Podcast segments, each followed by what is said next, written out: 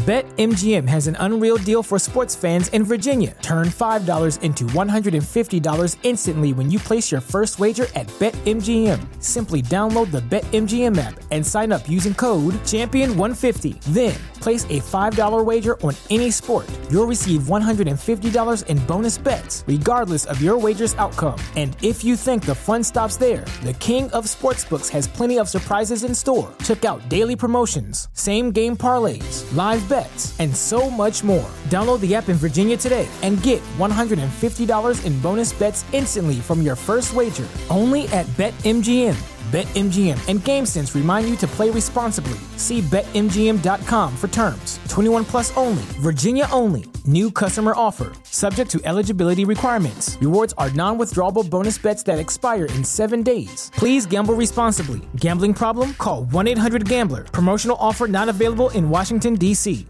Get ahead of postage rate increases this year with Stamps.com. It's like your own personal post office. Sign up with promo code PROGRAM for a four week trial plus free postage and a free digital scale. No long term commitments or contracts. That's Stamps.com code PROGRAM.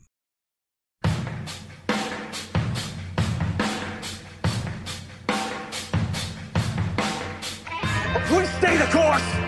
We are dead! We are all dead! We're supposed to make the world a better place. What happened?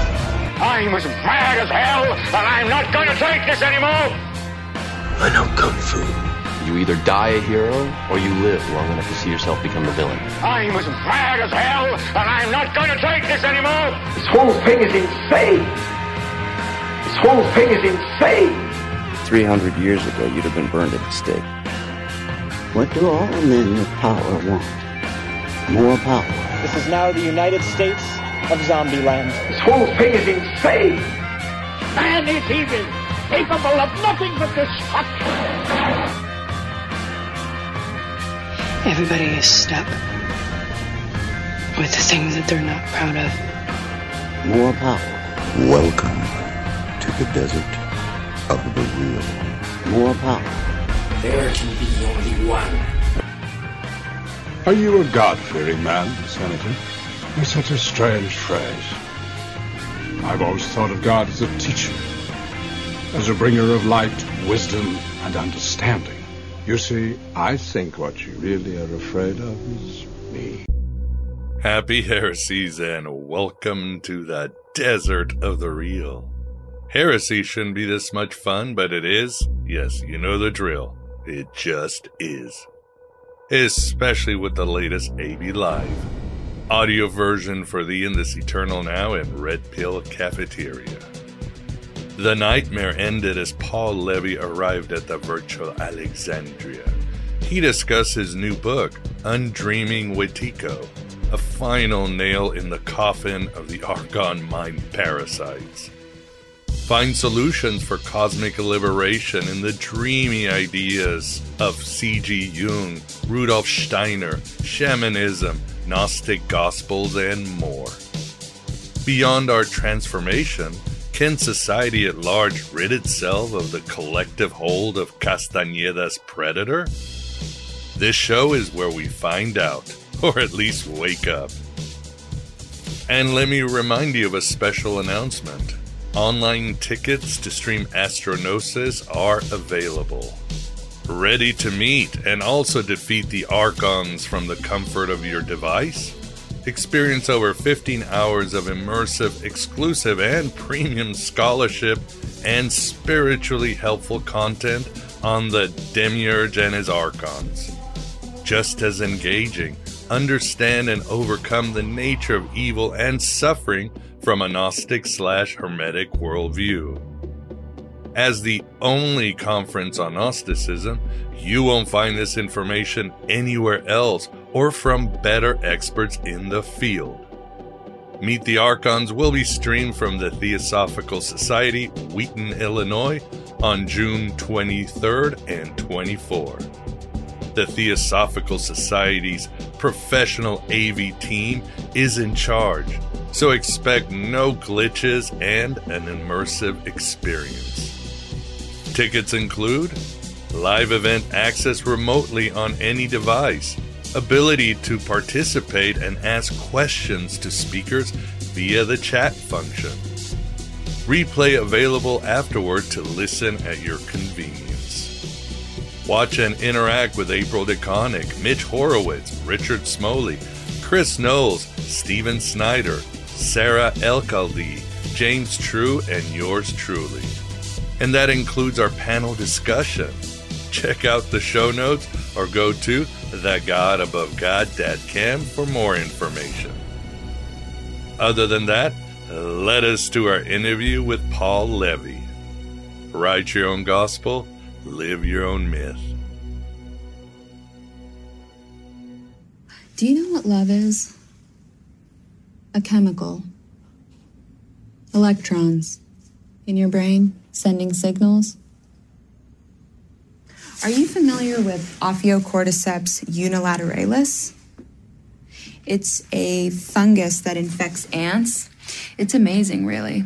The spores take over their central nervous systems and force them to climb to a high point, and then the fungus begins to grow up, bursting from the tops of their heads like a branch. And it kills them, of course. Also, it can spray new spores over the jungle, infecting more ants. When people say love, that's what I think of. Uh, simple, I haven't seen it was all I. Tell me, what is the point of all this love? All the striving, the friendships. I mean, what is the point of babies? You mean life? Yes, life. What is the point of life? All of you running around trying to what? Be happy? Fulfilled? You tell me. I'll say this there's only one being in the vast multiplicity of space that matters God. And do you know why God matters? Power. That is the point of what you call life. The only point. Power. Welcome, everybody, to Aeon um Byte. Welcome to AB Live specifically. My name is Miguel Connor, and I am still your Pompatus of Gnosis. Welcome, everybody who's already here in the chat and anybody who is listening in as we speak. Very excited today to be joined again by Paul Levy to discuss his book, Undreaming Wetiko Breaking the Spell of the Nightmare Mind Virus. Excellent book that I think you should definitely read it as part of his continuing journey with Wetiko. Paul, thank you very much for coming on the show again. Yeah, I'm so happy to be here with you, Miguel. Thank you so much. Pleasure is all ours. And with us, too, we've got the Moondog Vance. Vance, how are you doing? I'm just fine. I'm always up for a fight against the mind virus, so waiting to have at it. Yeah, that's definitely been a theme of this show. And uh, yes, for the audience, I see you in the chat room already streaming or streaming. Yeah, definitely streaming and running in there. As always, if you have any questions, we will try to get to them. Please super chat them so we can see them from the crowd. And uh, yeah, let us know what you think. So, Paul, well, let's talk about this book. Uh, as you say, uh, Wetiko is a dreaming phenomenon, which might surprise some people. And you also say it's the most important or the greatest evil. Important, yeah, the greatest evil we are facing today. Tell us why Wetiko is dream now. Yeah, no, for sure. Well, what I mean is that so what Wetiko is, it's a mind virus, it's a collective psychosis that we're in the middle of. I mean, I don't think there's any debate about that, that our species has fallen into this collective psychosis.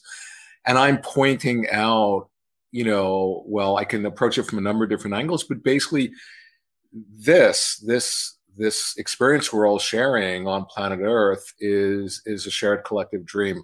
And that's not, I'm not just saying that as a theory I began having this realization like 40 plus years ago, and I'm still deepening that understanding.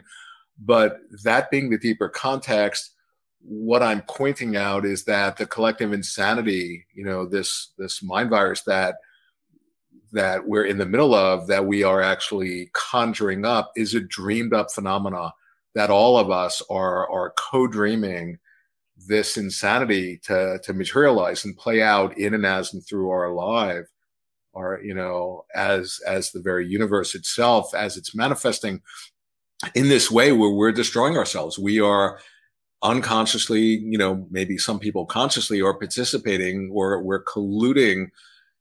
We're enacting our own collective suicide. And that that there's no doubt about. And and i'm pointing out that uh, you know when people hear this mind virus it sounds really woo woo or new agey. But in essence what i'm pointing out is that what i mean by a mind virus is that the origin of the collective madness and the solution is to be found within the human psyche. And that's a no-brainer. I mean where else could our madness be found?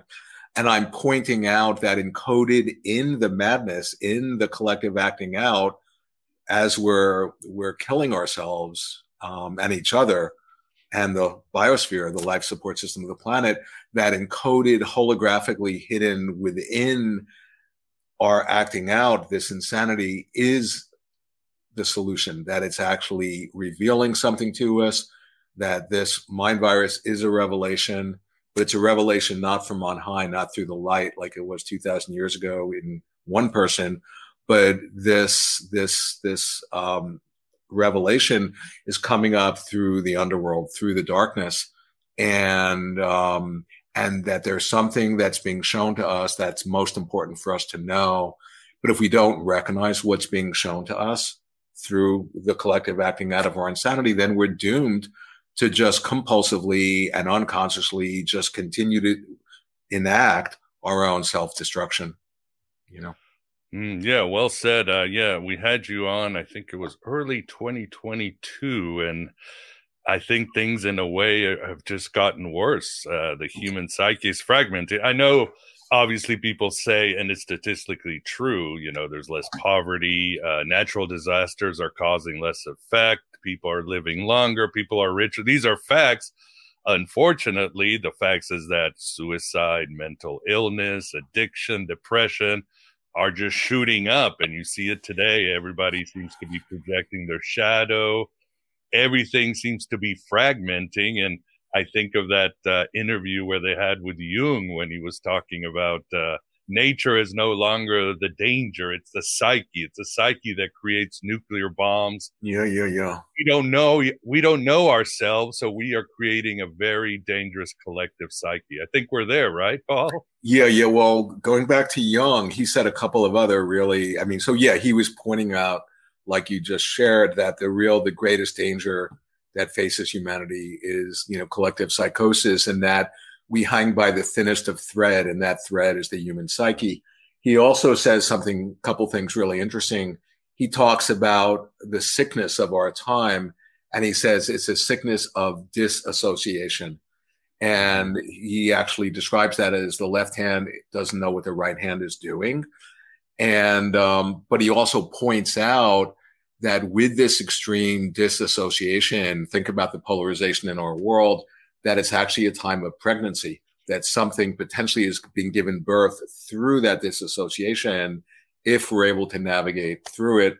But if not, you know, like I'm saying, then we're doomed to destroy ourselves. He also says the real problem, the problem of our times is that we don't understand what's happening in our world. And he clarifies by saying what's happening in our world is we are encountering, we're confronting face to face the darkness of the soul the darkness of the unconscious.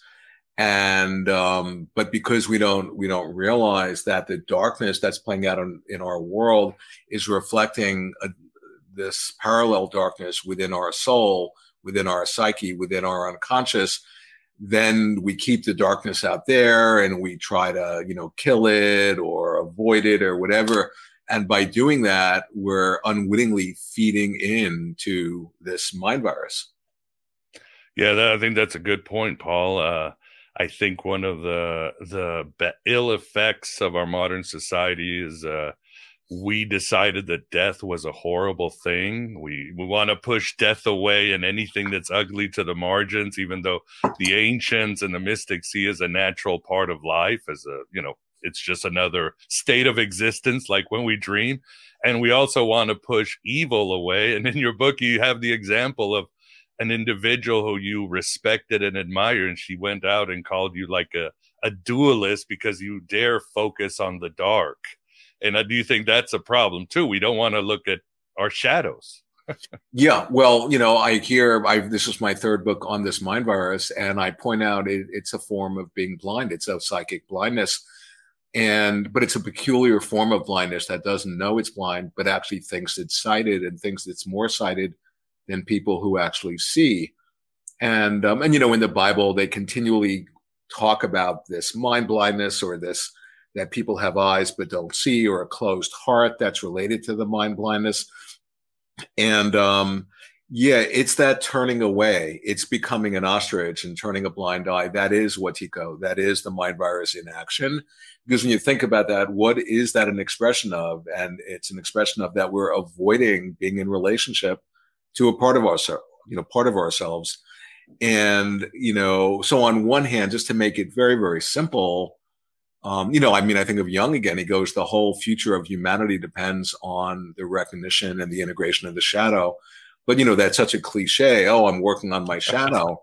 but the shadow, you know, it has multiple aspects. On the one hand, there's the personal aspect, my own stuff, you know, that I've repressed or I'm not dealing with.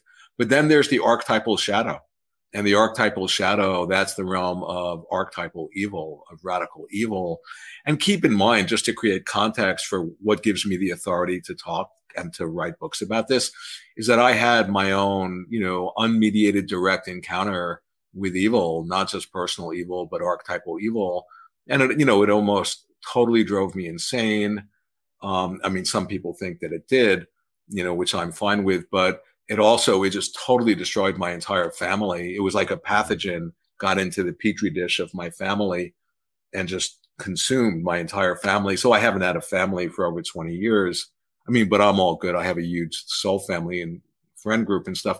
But um, the idea being that what Jung was also saying, um, a couple things was he was emphasizing the reality of evil, the reality of psychological evil. He wasn't talking as a metaphysician or, or a theologian, theologian, he was talking about that there e- there's evil, there's something in the psyche that inspires us to enact self-destructive behavior, whether it's addiction or act out destructively towards other people in the world or collectively enact wars. And he called this, this is this, this morbid was the word he used, part of the personality that has a will to be ill. That's another phrase of his that was invested in um, just keeping us sick. So the closer we get to the, and I've experienced this, the closer I've gotten to my light, at expressing who I am and all that, I notice there seems to be some sort of contrary adversarial force that, you know, whose job it is to resist that and to try to stop that at all costs. But I've learned instead of that seeing that as seeing that as a problem, I've understood, oh, that's that means I'm on the right path. That's actually built into the fabric of the universe. So what Jung was saying was that evil is like a major world power that's striding along the global stage. And that this Wetiko, he was very turned on to Wetiko. He didn't have the name for it. Mm-hmm. But in my work, I point out how he was like so completely pointing at Wetiko just in different ways.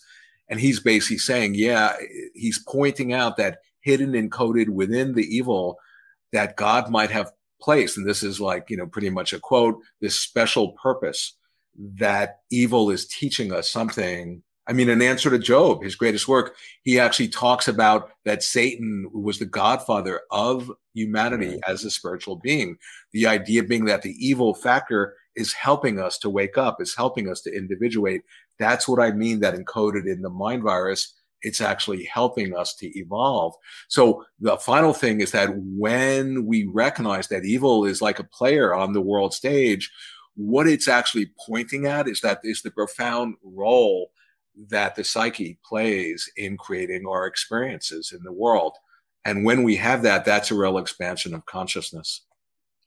No, makes sense. But uh, when you're talking about evil, because I'm sure you're aware of Jung and Bill W.'s correspondence, where Jung talks about that there is the Of course. archetypal evil, but then there's the shadow or the archons that we can integrate. But I think he told Bill W., you know, this stuff you just got to get away from. There is no integrating evil, just like he told Rowland Hazard. Only a religious experience will save you, nothing on earth. But do you feel there is this archetypal evil that we cannot integrate? It's just something. Yeah, yeah, yeah. Like you know, Well- like an alcoholic, I have to avoid people, places, or things at all costs. There is no negotiating with the bar. t- You know, going to the bar or toxic. Right. people. Right, sure. Well, no, I, I definitely agree with that. I mean, I'm very aware of that letter of his correspondence with Bill W. when he says, you know, only a real spiritual conversion experience. He also talks about that if we as an individual try to encounter evil, you know, we'll just get devoured. He's pointing out the profundity of community, you know, and that might, because Yeah, Bill W. true. was the founder of AA and the idea of Sangha in Buddhism of community of other people who can really support us and um, that that's that that's really important. But also in alchemy, there's a phrase called the terra damnata, the cursed earth, and what that means in the alchemical operation. There are certain elements that are so toxic and so poison, you can't invite them in to the alchemical operation or it'll corrupt the whole thing and everything will be tainted. And this is a real misunderstanding I see in the New Age movement where people will have this lucidity and they'll be like, oh, I want to embrace everything and welcome everyone. And yeah, that's a beautiful thing to be all embracing and to invite in the darkness and the demons and all that. But you also have to have discernment that there are, there is this, you know, this factor that is so evil that if you invite it in, you know, it's going to take down, it's going to just blow up the whole hermetic vessel. And then you're back at point one. So part of being all embracing, I point out, is to embrace the part of us that isn't embracing. You know, it's a, it's a really, it's a full embracing of all the parts, not just a one-sidedly, oh, I'm going to embrace everything. That's too one-sided. It's like, what about the part of me that doesn't embrace and that needs to not embrace? I want to embrace that too. Yeah, I agree. And uh, going back to that lady, I think one of the misconceptions people have of the Gnostics is they, oh, well, they're just so dualistic and world haters. And I'm like, no, they there's beauty in their writings, but the Gnostics and the Manichaeans understood they wanted to put up the darkness and the light and put it right in front of you and say, this is reality. It is, you know, the uh, misterio tremendo, mysterium fascinante. We have to lift these two forces up, understand them in Taoism, and balance them out or integrate them. Well, it reminds me, you know, in my, I, cause I wrote a book about quantum physics and I have a chapter on, um, sing, singularity. Mm-hmm. And I point out that people think singularity, there's no, that every, there's, it's just formless and everything's one and there's no multiplicity. And I point out like a true singularity embraces, you know, all the multiplicity, that it mm-hmm. doesn't just negate it, you know, but it actually like it includes it. And and people can easily see the multiplicity and go, oh well, that's duality, and that's not, you know, a singularity or the true oneness. No, but the true oneness in it embraces, you know, like all of the multiplicity as as just being aspects or ornaments or adornments of the true oneness. Yeah, I agree with you that one. So how can we see or I like uh how you quote Philip K. Dick and he has that term uh what is the term I have it right here negative hallucination which is not Yeah. that we're seeing something false is that we don't even want to see reality. Yeah. You- what can we do to see better? I mean, people say, well, you say know thyself. That's easy to say, but what do you tell people when they really want to know themselves? Yeah, and what, you, what Philip K. Dick was pointing at with the negative hallucination was that instead of seeing what's not there, we can't see what is there. So we Mhm. turned a blind eye. And, you know, in my work, I continually point out that Wetiko, the mind virus, it's a form of blindness. And as long as we don't see it, then it has free reign and power to act itself out through us, through our unconscious. and um, you know, and then we compulsively we just offer ourselves as an instrument, you know, through which unknowing, unbeknownst to us, the mind blind, the mind blindness, the mind virus, which is the blindness, it just puppeteers us. We become like a marionette on the string, and we're compulsively acting it out, you know, and all the while we're just oblivious to it. So what I what I'm continually pointing out is the profound importance of seeing how this mind blindness, how this mind virus works, how it operates. So it's an inner disease of the soul, but somehow it has a magical ability to extend itself out into the world and configure outer events in our world so as to reflect and express the inner condition of a psyche under its thrall. So on the one hand, part of seeing this mind virus is to see how it operates, you know, and informs and gives shape to the outer world to express itself. But concurrently, it also operates covertly through informing our reactions to when we encounter the evil in the world or the unconsciousness in the world. We then react. So it's non local. It's not just bound in the outer or the inner, but it interfaces between the two. It couples the inner and the outer. So not only does it operate through the outside world, but it operates through our unconscious blind spots, through our own mind. And what I'm pointing out is when you begin to see that, how it operates outwardly, which reflects our inner unconscious reactions, it operates through our blind spots, through our unconscious, within our own minds. Then once we're able to see it, then by objectifying it in that way, the part of us that's seeing it is actually free of it. So that's a process where we more and more connect with our nature. Because here's the here's the way it works, very very simply. And in the apocryphal text of the Bible, they're they're pointing at Wetiko. They call it a counterfeiting spirit. Right. And this counterfeiting spirit, it puts us on, it fools us, but by putting us on like a suit of clothes, it actually offers us offers us this false version of ourselves. Jung was saying the greatest danger facing humanity is to identify with what he calls a fictitious self. That's the mind virus. It'll offer us this false, this version of ourselves. Oh, you're wounded, you're traumatized, you're limited. And if we're not awake and we identify with its version of ourselves, then it has us. Then it can manipulate it and control us. And think about what I just described. The thing about Wetiko, it can't steal our soul, but it tricks us into giving it away. Mm-hmm. Then we identify with who we're not.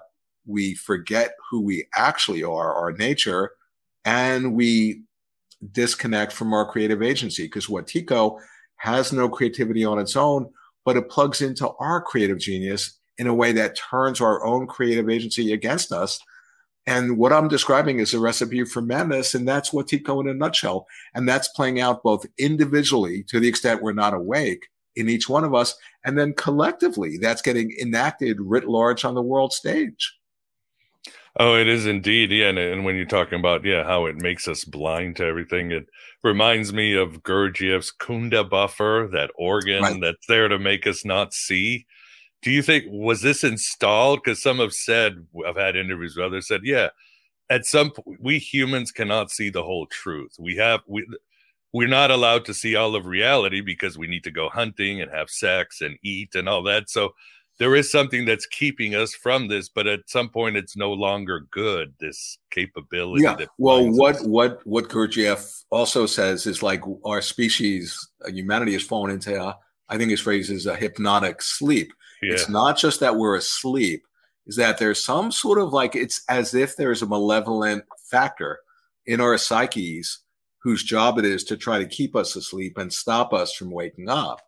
And and that's Wetiko and I'm I'm trying to point out that in essence, because when you start to see it, you know, that's when you start to take away its power from it, and you start to empower ourselves. And um, yeah, there has been, you know, it's interesting because the whole I whole idea question of where did this Wetiko, this mind virus, where did it start? Where what's the origin of it? Right. And you know, when I've talked about this in my work, and whether it's oh, is it negative ETs or a trauma that happened collectively with the human species, you know, centuries ago or whatever. And in my new book, the one that just came out a few days ago, I'm pointing out that um, you know, in my opinion, the origin, because what Jung says is very interesting. He says evil gets transmitted over the generations so that it gets, it regenerates itself through us, you know, where, where like its purveyors. And, um, and I point out that from my point of view, and it's, I think it's the very first chapter in the book, is that the origin of the Wetiko mind virus is unhealed multi-generational ancestral trauma.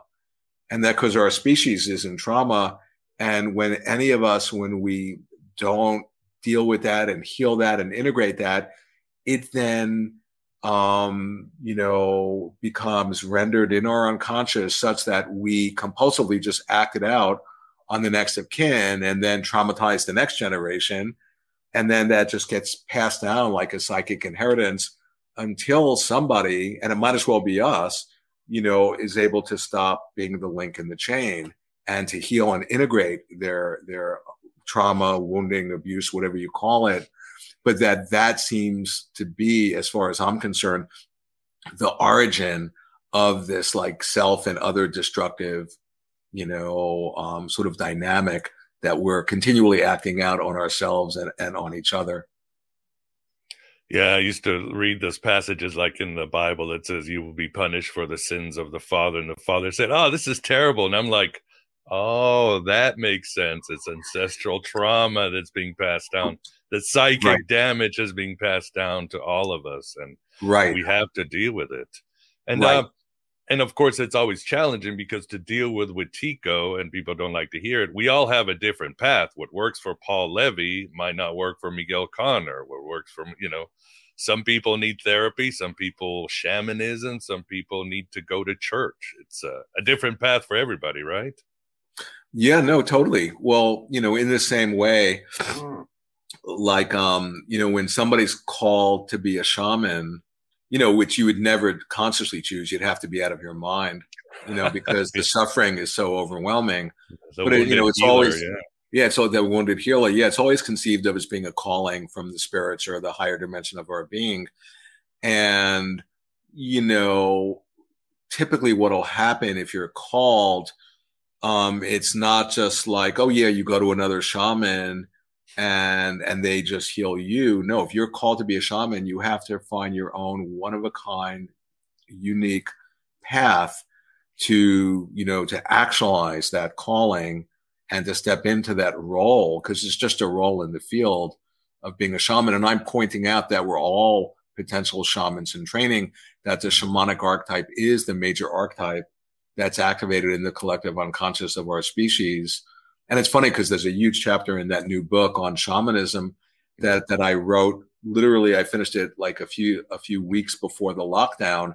Right. And little did I realize that I was being prescient because I point out, oh, humanity is making a collective descent into the underworld of the unconscious, and then lo and behold, next thing I know, we're locked down and we've gone collectively mad, and our freedoms are being taken away, and there are all these mandates and passports and it's it was just wild but you know that and then the shamanic archetype i mean that also that's co- that's correlated like you were saying with with the healer who's wounded with the wounded healer and the idea is and i totally relate to that because i i'm very in touch with my wound 24 7 mm-hmm. and for years i was just committed to getting rid of that wound that wound and then at a certain point i began to realize what if it never goes away? And that's the archetype of the wounded healer. They're, they have an incurable wound, but there's a way of carrying it where it becomes a portal to connect you with your deeper creative powers. And, and also then there's not just the wounded healer, there's the healed healer. And it's like a paradox because on the one hand, I'm an embodiment of the wounded healer. But on the other hand, there's like the healed healer part of me, which is like, no, I'm in touch with my nature that's always pure and that's always healed and that's available right now. And at the same time, there's this wounding. But the danger is if I identify fully with the, oh, I'm wounded, being like a dream, I'm going to attract all the evidence confirming that identity. And then I'm colluding with my own victimization. Yeah, makes sense. Uh, Vance, any questions from the audience or you? Yes, we do um, have some questions. Um, Domi wanted to uh, ask if uh, Paul, you believe that Wetiko is integrated to the egoic vehicle, you know, part of the inside, or is it uh, an external uh, thing? And if it's external, does it have its own free will? Yeah. Well, okay. Let me just, that's a great question. Like, so for example, a way I'll enter into that question is trying to explain or describe like the genesis of Wetiko in a personal scale. So say I'm whole, right? So I'm not traumatized. And then we all experience trauma. When I get traumatized, a part of my wholeness splits off. You know, by definition, it's trauma is overwhelming. I can't integrate it. I can't mm-hmm. symbolize it in the normal way. So I disassociate. I split. And and that right away, me doing that constellates deep down the shamanic archetype because the shaman is somebody who they go in search of that that part of their soul that's gotten this, you know, disassociated. And so, but in that splitting, in that disassociate, you know, I'm disassociating from that trauma. If I don't integrate that, that then in a way develops a seeming autonomy and independence of its own. So that split off part, I then experience it subjectively as if it's some sort of other you know, that has its own life and will, independent of my own ego. Oftentimes it's adversarial. Now, in psychology speak, that's what's called an autonomous complex. Indigenous people call that a demon. Okay, so you could say that's Wetiko. So the point is, we experience it subjectively as if it's some sort of entity, as if it's some sort of other, right? And yet, ultimately speaking, from the the the reality level, the absolute level, it's actually our own energy that just needs to be recognized and integrated keeping in mind but we subjectively experience it as if it's an entity that's why whenever in my work i talk about the entity of Wetiko, I call it the seeming entity of Wetiko. Because Wetiko, ha- it doesn't even exist. There's no such thing at all.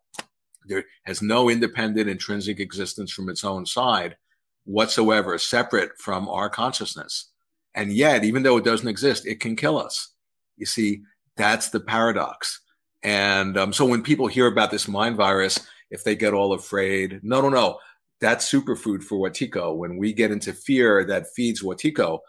Um, you know, the idea is, is, um, yeah, to not get into fear, but to actually like, you know, it's a way of really understanding the nature of our experience.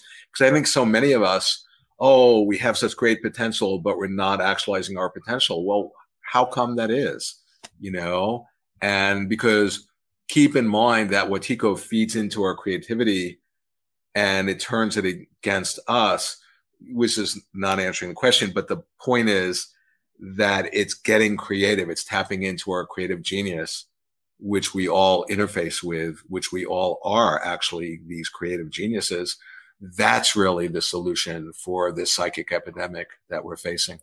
BetMGM has an unreal deal for sports fans in Virginia. Turn $5 into $150 instantly when you place your first wager at BetMGM. Simply download the BetMGM app and sign up using code Champion150. Then place a $5 wager on any sport. You'll receive $150 in bonus bets, regardless of your wager's outcome. And if you think the fun stops there, the King of Sportsbooks has plenty of surprises in store. Check out daily promotions, same game parlays, live live bets, and so much more. Download the app in Virginia today and get $150 in bonus bets instantly from your first wager only at BetMGM. BetMGM and GameSense remind you to play responsibly. See BetMGM.com for terms. 21 plus only, Virginia only. New customer offer. Subject to eligibility requirements. Rewards are non withdrawable bonus bets that expire in seven days. Please gamble responsibly. Gambling problem? Call 1 800 Gambler. Promotional offer not available in Washington, D.C.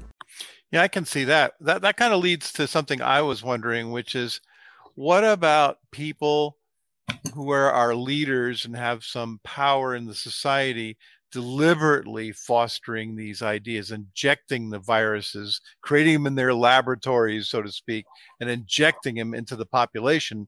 And then from there, uh, what you just said happens like uh, people's imaginations catch it up. It propagates through, you know, uh, our collective nature because we're, you know, naturally um, forethinking. We're always looking ahead to the future to, you know, try to survive and so forth, and looking out for things that might hurt us so we can avoid them. And then, so if if we're being fed threats, uh, which aren't even real, maybe, or maybe they're making them real. What what about that scenario? Yeah, well, I mean, I want to point out, you bring up a good point. I mean, so many people are unwitting instruments for Wetiko, you know, but other people are they're not unwitting. They're consciously creating stuff you know because who knows why but you know i would imagine to you know to feed their own you know fantasies of power and control. And so there are people who are you know generating you know purposefully you know this evil so as to you know fragment people and take away their power and and increase their own power and, um, you know, what you bring up, it, it makes me think of like the, the evil that's playing out in our world. And, um, it's a perfect way. Like I'll just, for example, it'll, I'll just catapult into, like I mentioned earlier in this interview, um, in the collected works, Jung was pointing at Wetiko, and he had a number of different names. He called it totalitarian psychosis. That was the name he used the most. Now think about what Wetiko is. It's an inner disease of the soul that actually reveals itself and plays itself out via the medium of the outside world. So when Wetiko gets into an individual person's psyche, what does it do? It colonizes the psyche. It hijacks mm. the executive function. It creates a shadow government. It dictates to the ego all the healthy parts of the psyche get subsumed and begin to be in service to the pathogen, to the what's he called mind virus. Okay. What I'm describing, that's an inner condition of a psyche under the thrall of Wetiko. Think about what's playing out in the world with all the fasc- fascism and totalitarian forces that are taking over our planet. That's actually reflecting the dynamic in an individual psyche when this mind virus starts to take over the psyche. And then the person so taken over the the the regulatory you know uh, sort of agencies the self-monitoring system of the psyche get captured just like the regulatory agencies in our government have gotten captured by the very invaders they're supposed to be monitoring. It's all you see the outer and the inner are reflecting each other. And when you begin to see that that's to begin to see the dreamlike nature because in a dream you you recognize oh yeah when i'm in a dream the outer dreamscape is reflecting what's happening inside of my psyche. The outer is the inner. This is so many mystical traditions talk about this. And so that actually helps you to recognize the Wetiko mind virus. When you see the correlation with the inner and the outer it helps you recognize the dreamlike nature. And when you recognize the dreamlike nature that's to see through the imagination that we exist as a separate self which we don't exist as a separate self. That's the illusion. That, in a sense, is Wetiko.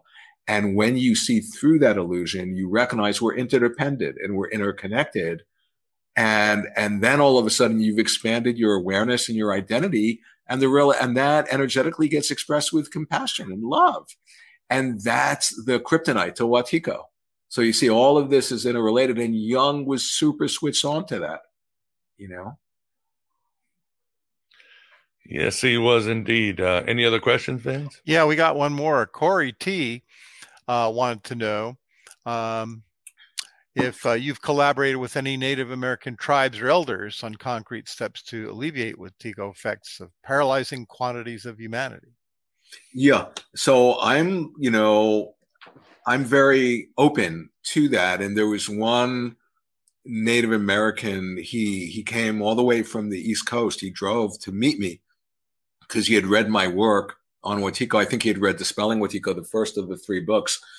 And he so wanted, you know, from his point of view, when he was a medicine man, um, he wanted to just meet me in person, you know, not just having read my work. And then he literally drove out, you know, the 3000 miles and we got, we had a, I invited him over. We had a cup of tea.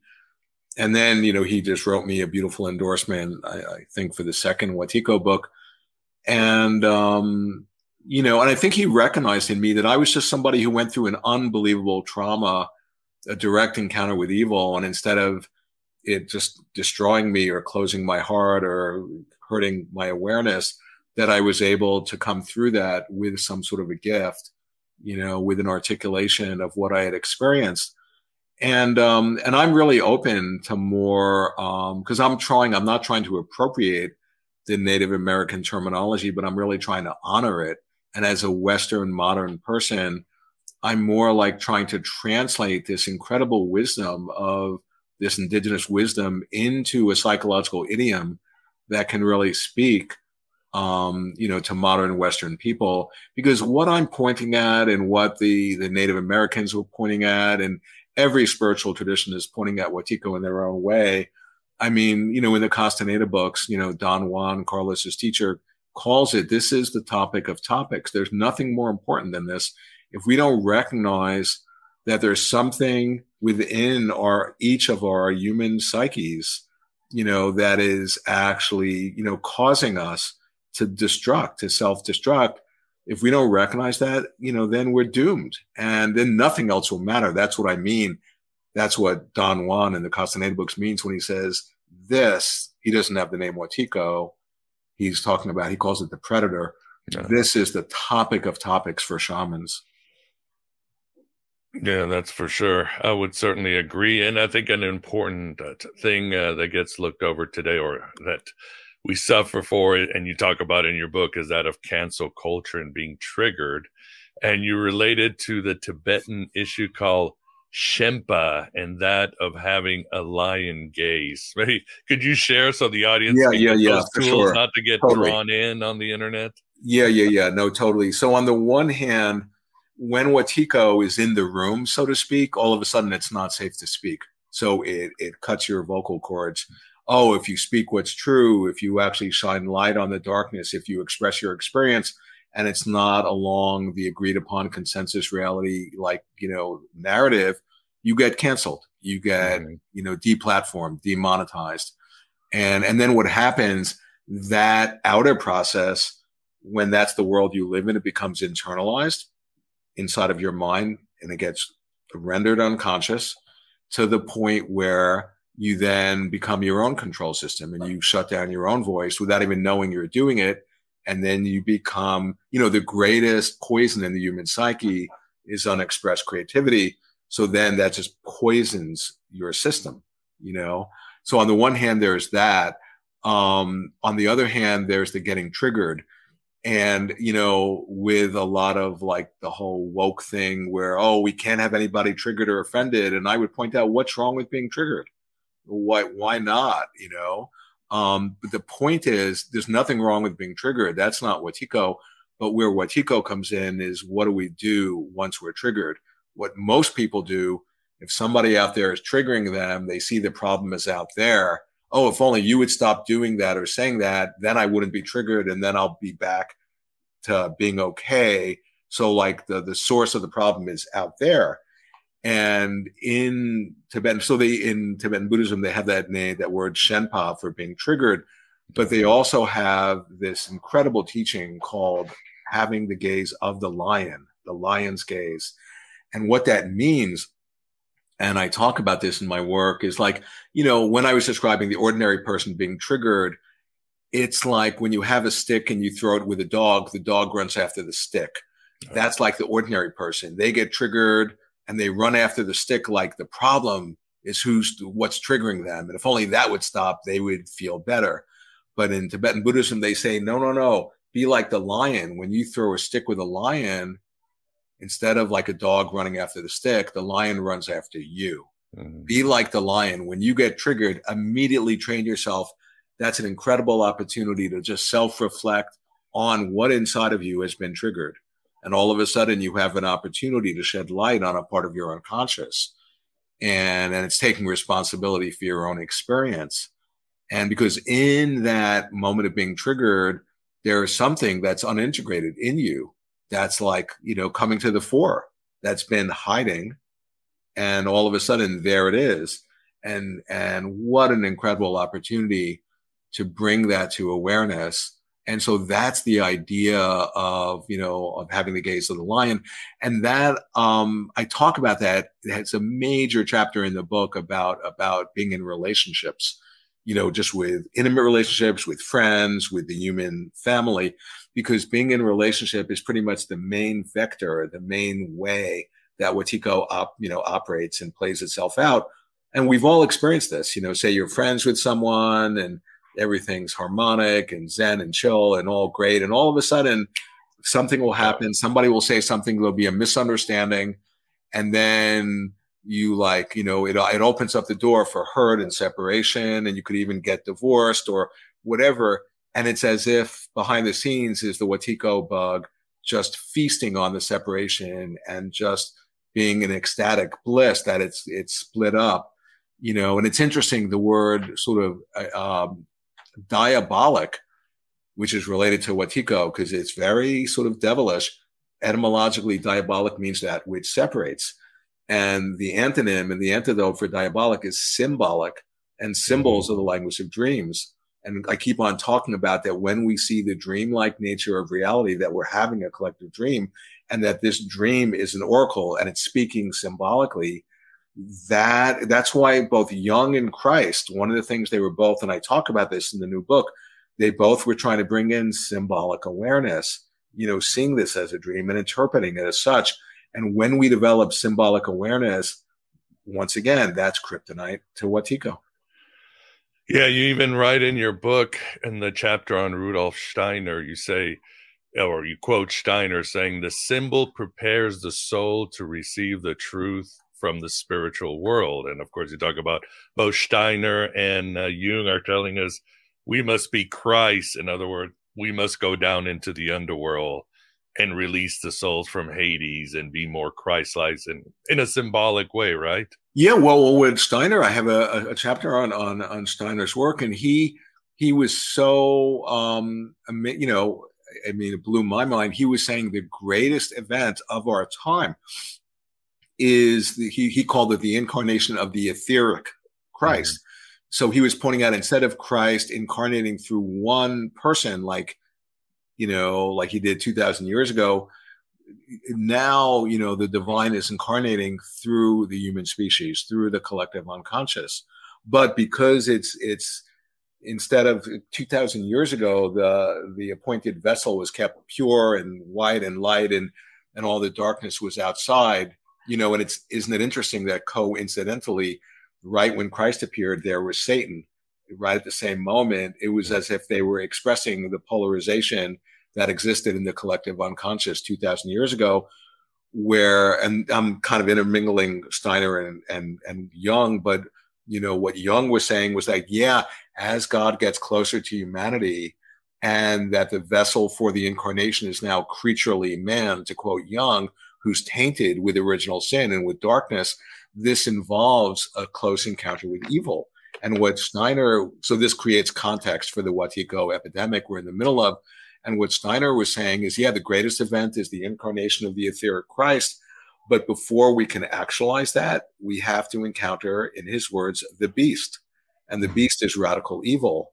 And, and in a way, that's the, because after Christ got resurrected, uh, after Christ got crucified, people typically hear about the resurrection, but they don't hear about the three days in between where Christ descended into the underworld. And in a sense, that's the shamanic descent that we're all making into the realm of darkness. And um, the great danger is to get caught there and absorbed there and identified.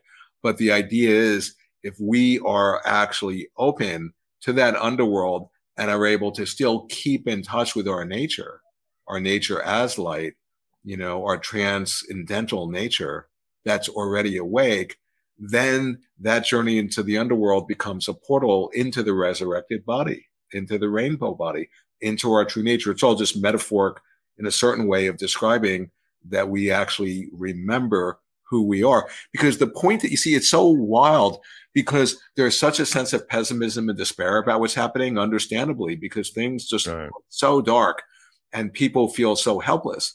But the truth of the matter, and this is really inspiring, is that we already have the solution. Each one of us, we are the solution. We have this incredible creative agency and power at our disposal, but we're using it unconsciously in a way that's creating a cocoon around us and is suffocating us. And what I'm trying to bring forth is that no, we already have what we need. We're these creative geniuses, but we don't realize it. And it's helpful when you hang out with other people who are tuning into that and who are embodying that. That becomes contagious. That can go viral, that realization. And that's what my whole work is about because then you discover, oh, yeah, we can hang out with other people in a way where we can literally dream ourselves awake. We can activate our collective genius in a way that we don't have access to as an isolated individual person. And we can actually get in sync with each other and we can literally dream a different dream. I'm talking about the waking dream. And this is to consciously participate in our own evolution. This isn't some new age woo theory. Quantum physics completely backs this up. And I can talk about that in a bit. And sure. this is the good news. And this is what's available to us. And this is what my whole work is trying to bring across. And it can create incredible inspiration for people to really, you know, to tune into this. Beautifully said. Yeah, backing up a little reminds me of what Jung also once said. He obviously talked a lot about evil, but he did say once, uh, "Evil hap evil is not allowing people to tell their stories." And I always tell people, "You have a story. You have something within you a myth, a purpose. So, but yeah, this society is very hard to tell our stories because they want us to conform to a grand narrative or they just don't want us to uh, upset the apple cart. So I think Jung was right. Uh, and it's interesting. The shaman, one way of describing the shaman, they're the archetypal storyteller, which is that's the dreaming. They're the dreamers. We're all the right. dreamers. And another way of describing the shaman is that they're the creative artist.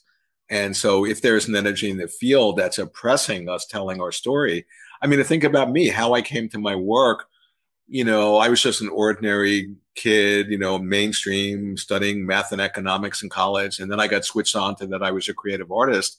And without going into the story, you know, my father did everything he could to obliterate that impulse because he had a vision of me of being, you know, the doctor or lawyer. Yeah. And here I was realizing, no, you know, I'm being called to be the creative artist. And the point I want to bring out though is that yeah, if it's the crew, if it's the true creative impulse, it can't be kept down for long. So at first, it really was a big problem for me, you know, having my creative expression so oppressed. But then I found another way. You know, it wasn't going to be kept down for long because it was it was so related to my soul's purpose for being here. No, makes sense. Makes sense. Well, why don't you tell us about uh, quantum physics? Something you do spend a lot of time in. Yeah, uh, yeah, yeah. Sure. With so, how does it relate to Wetiko? Yeah, yeah. Oh, quantum physics is offering us the medicine for Wetiko. So, you know, before quantum physics came on the scene, you know, a little bit over 100 years ago, the you know the classical Newtonian physicists thought conceived of this world as existing objectively, and they were just passively trying to study and understand the world and then quantum physics emerged into our world and into the human psyche. And it, like this real simple way of describing it is that quantum physics proved that the act of observing this universe actually influenced the universe observed. Now, of course, that's a description of a dream that, you know, when we're perceiving whatever dream we're having, our act of perceiving the dream is influencing the dream because they're not two separate things.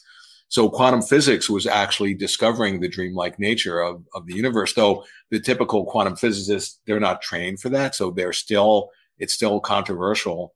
You know, I mean, it's, it's, it's, you know, there's no debate at all that it's the greatest discovery ever in the history of this planet in the realm of science. Nobody will argue that. But where all the controversy is, is what does it mean? The discoveries of quantum physics. And I'm pointing out yeah, it means that, you know, it's discovering the dreamlike nature. In other words, to say it even simpler, that the, uh, the act of observation is creative. Okay. And that each moment, by the way we interpret our experience and the meaning we place on our experience, is actually creating our experience. There's no one mm-hmm. else doing that. We're doing that. We are creating our experience each and every moment. So to take it the next step, um, what see see here's i'll just connect a couple dots and this is a real essentialization of my book on quantum physics that if we think the universe exists objectively we are at the same moment dreaming ourselves up to be a subject who's in relationship to that object because as a subject, we we need an object to be in relationship to in order to be a subject. Right. But once quantum physics comes along and says, "Hey, there is no such thing as an objective anything," then all of a sudden, what happened to the subject? All of a sudden, that becomes really a major question. That's where quantum physics has promoted itself to be a spiritual path because it's actually pointing at who are we. But the idea is, is that that experience of being a subject, a subjective reference point existing in space, in space and time, i.e. an ego and an objective world reciprocally co-arise and reinforce each other. That's the illusion. It's an illusion generating an illusion. And if we don't see the initial illusion, then we get caught and we get into a whole hall of mirrors of other illusions. Um, but to take it the next step, what quantum physics is saying in essence is that they'll talk about these elementary quantum particles that exist in a state of potentiality of any and every way they could potentially manifest. They manifest in a state of potential up until the moment of observation. Then along comes an observer and it observes that quantum entity. And then one of those possibilities actualizes into form and all the others just disappear into the void as if they never existed, as if they've all gone into a parallel worlds, different parallel worlds. But the point is, is that even if that one potentiality that's actualized or that's that could potentially actualize, even if it's to quote a quantum physicist, ridiculously highly unlikely, it could still be the very universe that manifests this in this very moment. The point being to bring it down to mundane reality, the idea, the possibility of humanity actually um, awakening in this moment. Quantum physics is saying if that's that's possible, and that could be this very next moment, and so that gives us incredible hope. The point is, so many people get caught caught by pessimism and think, "Oh no, you know, right. we're we're doomed." And by holding that pessimistic, despairing, depressed point of view, they're unwittingly making that more likely, and they're actually part of the problem. But when you see, wait a second, it's within the realm of possibility. It's like we've had a recurring dream again and again, and we've been to this exact moment a million times before, and we've always blown ourselves up well, maybe this is the, the recurring dream where we actually as a species awaken and avert that catastrophe and actually dream ourselves awake. Quantum physics says that's actually possible. And if you're not like envisioning that, then what in the world are you thinking? exactly. Yeah. You got to have a, have the right attitude. Well, as we are getting towards the end of the interview, it's a Memorial Weekend, and we all got stuff to do. I think there's one last day uh, uh, chat or question there, Vance. Yep. Um, how should we understand fate in this world? Should we try to break the matrix? Yeah. Well, I think about um, so fate. It's interesting. Fate is related to there's um, a phrase um, daimon. And daimon, the daimon is the guiding spirit or the inner voice, and it's related to our fate. And, um, you know, and the daimon is related to our genius, to our muse, to our calling, hearing a voice, to our vocation. The idea is when we connect with our daimon, we find what we're here to do and we find our voice and we find ourselves, and we find our mission. Um, you know, and encoded in that daimon is the creative spirit. But if we don't connect with that daimon, it becomes a demon. Okay. And the idea is, is this that I think about quantum physics. Quantum physics, see, before quantum physics, the physicists were thinking, oh, we, if we knew enough of the variables, we could figure out this is a mechanistic, deterministic universe, right. And we can figure out what's going to happen. But quantum physics comes along and says, no, this is not a deterministic universe. There's no fate that's written in stone. That's an, an expired idea. This is a probabilistic universe that this, that, you know, what's going to happen. They say the best way to predict the future is to create it. Okay. So being that our universe, like, for example, are we going to kill ourselves, you know, because of the Wetiko mind virus and just destroy the biosphere and enact collective suicide and destroy our species? Or are we going to actually evolve and wake up? The choice is ours. It's actually in our hands. Okay. And it depends how we going to dream it. We're having a collective dream. How are we going to dream it? It's not written in stone. That's really, really important. And that creates or that puts an enormous responsibility on each one of us. Okay. So um, that would be the way I would answer that question. Okay. You know, sometimes though, isn't it um, like say you're in a train with an irresponsible engineer who's driving the train too fast on the tracks, and you know, I wake up and say, you know what, this train's going too fast on the tracks, and maybe I can try to get hold of the conductor who is actually in charge of the train and tell him that, but he says, nope, I don't know. So, uh, you know, he doesn't listen to me. Um, what do we do in those situations? I mean, I could jump off the train, but it's going too fast. I could try to arouse the other passengers, but they're all sleeping, you know, and um, I'm playing the yeah. devil's advocate, so to speak here. Yeah, yeah, yeah. No, totally. Plato's train instead of Plato's cave. yeah. Yeah, yeah, yeah. Exactly. Right. No, I talk about that. I, I say, imagine we're in a car and the driver is drunk and asleep and blind and going over a cliff. And what do you do? you know, what do you do? And, and it's so interesting because it makes me think like you know with like the whole thing with um the british are coming like paul revere like i feel and i think a lot of us can relate to this you know i really try my best to track the horror and the evil and the insanity that's playing out and there's an aspect of it that's really dangerous and really scary. And it's interesting like um trying, you know, like Paul Revere, hey, the British are coming. Hmm. Some people have said to me, oh, you're just creating fear by, you know, because fear is the superfood of the mind virus. But when there's fear by the mainstream media, it it all of a sudden we become paralyzed and immobilized and you know, oh, we know we feel helpless. So let's just make the best of it. And then we're we're colluding with the evil. But like with Paul Revere going, the British are coming if people get afraid, it mobilizes them into action. And that's like a yeah. positive thing. So, and the idea of, oh, yeah, how do you wake people up? I mean, I think of Jung. He says, yeah, to preach the light to people whose eyes are blind makes no sense.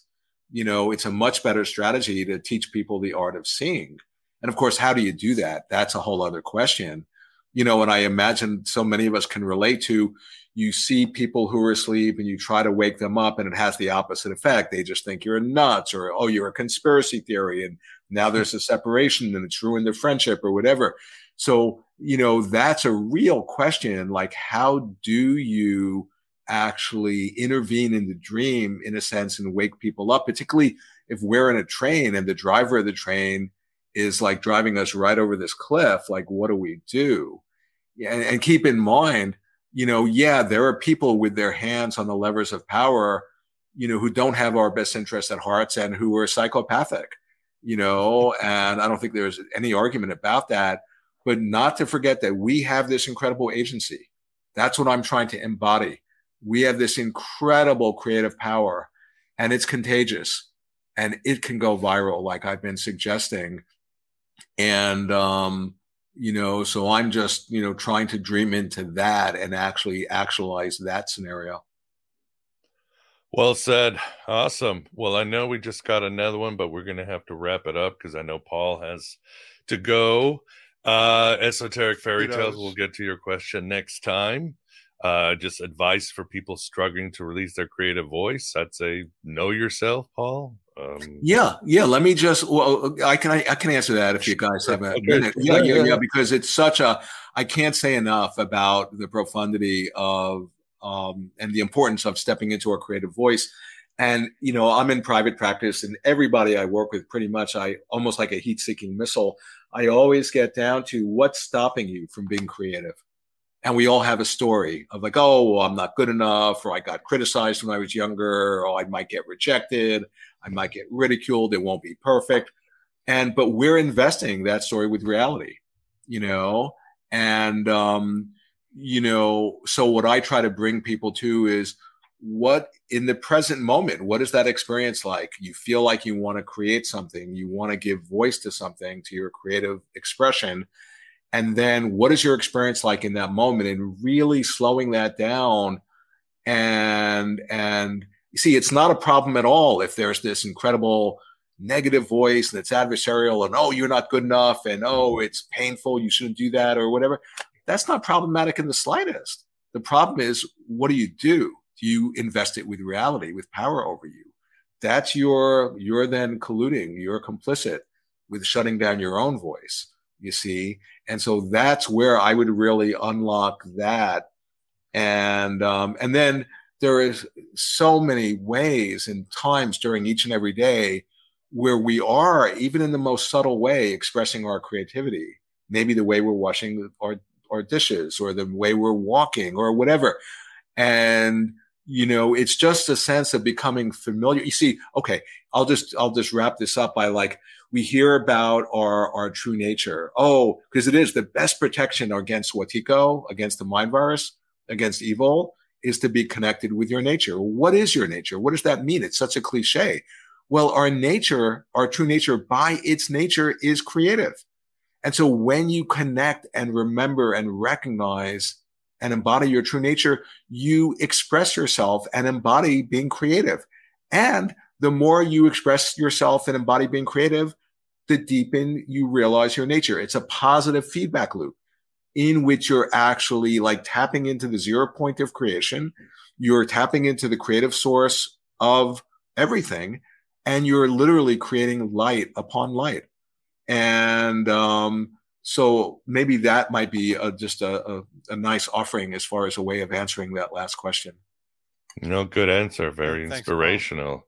Awesome. Well, we're at the end. Uh, uh, I certainly highly advise you definitely get uh, Undreaming Wetiko. So much more in this book that will be very helpful and insightful to see this mind virus. And uh, people want to get uh, to know more about you. What's your website for those listening on audio? Yeah. If people want to awaken in the dream, they should just go to awakeninthedream.com and that's my website is you know it's not monetized hardly at all because i this is information i want to get out so you know there's a ton of articles ton of interviews and videos and stuff all for free. I'm just wanting you know people to read this stuff because it's it's medicine. It really helps people. And then you know you can buy an autograph book or set up a session. That's that's different. But um yeah that would be the way that people um you know could connect with my work. Yeah. Awesome. Well, it's in the show notes for YouTube. It'll be in the show notes when we release the audio version in a day or two. And I'll definitely check it out. And yeah, for those of you in the chat room, thank you very much for your questions and your support and uh, a little bit of drama from what I see. And Vance, thanks for keeping us company and keeping uh, the Wetiko out of the chat room. yeah, it's not always easy, but no, we care about everybody in the chat room. Yeah, yeah. Don't want to exclude everybody but we got to keep the chat room um, on topic. There you go. Well, Paul, thank you very much for once again coming on Aeon Byte, and uh, good luck with the book. And thanks for uh, taking all this time to give us this great gnosis. Yeah, I so appreciate it. Really, just can't thank you enough, guys. Thank you so much. All right, everybody, have a good week and have a good day. And as I say, uh, write your own gospel, live your own myth. Until the next one, take care, everybody. Bye, everybody. And there you have it, yeah, shining crazy diamonds. Paul's crucial gnosis if humanity is to survive in this century. For more useful information, how about a bonus for all subs? I'm going to include my last interview with Paul, where we focus more on the origins of Wetiko and its more Gnostic and Native American aspects. Don't miss it. For non subs, please become a supporter for this mini course on Wetiko. And if you find value in this content, your support is the only thing that keeps Aeon Byte going.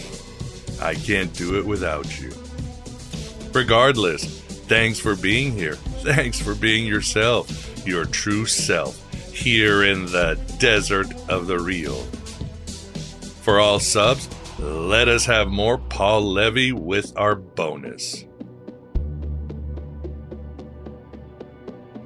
BetMGM has an unreal deal for sports fans in Virginia. Turn $5 into $150 instantly when you place your first wager at BetMGM. Simply download the BetMGM app and sign up using code Champion150. Then, place a $5 wager on any sport. You'll receive $150 in bonus bets, regardless of your wager's outcome. And if you think the fun stops there, the King of Sportsbooks has plenty of surprises in store. Check out daily promotions, same game parlays, live bets, and so much more. Download the app in Virginia today and get $150 in bonus bets instantly from your first wager. Only at BetMGM. BetMGM and GameSense remind you to play responsibly. See BetMGM.com for terms. 21 plus only, Virginia only. New customer offer, subject to eligibility requirements. Rewards are non withdrawable bonus bets that expire in seven days. Please gamble responsibly. Gambling problem? Call 1 800 Gambler. Promotional offer not available in Washington, D.C.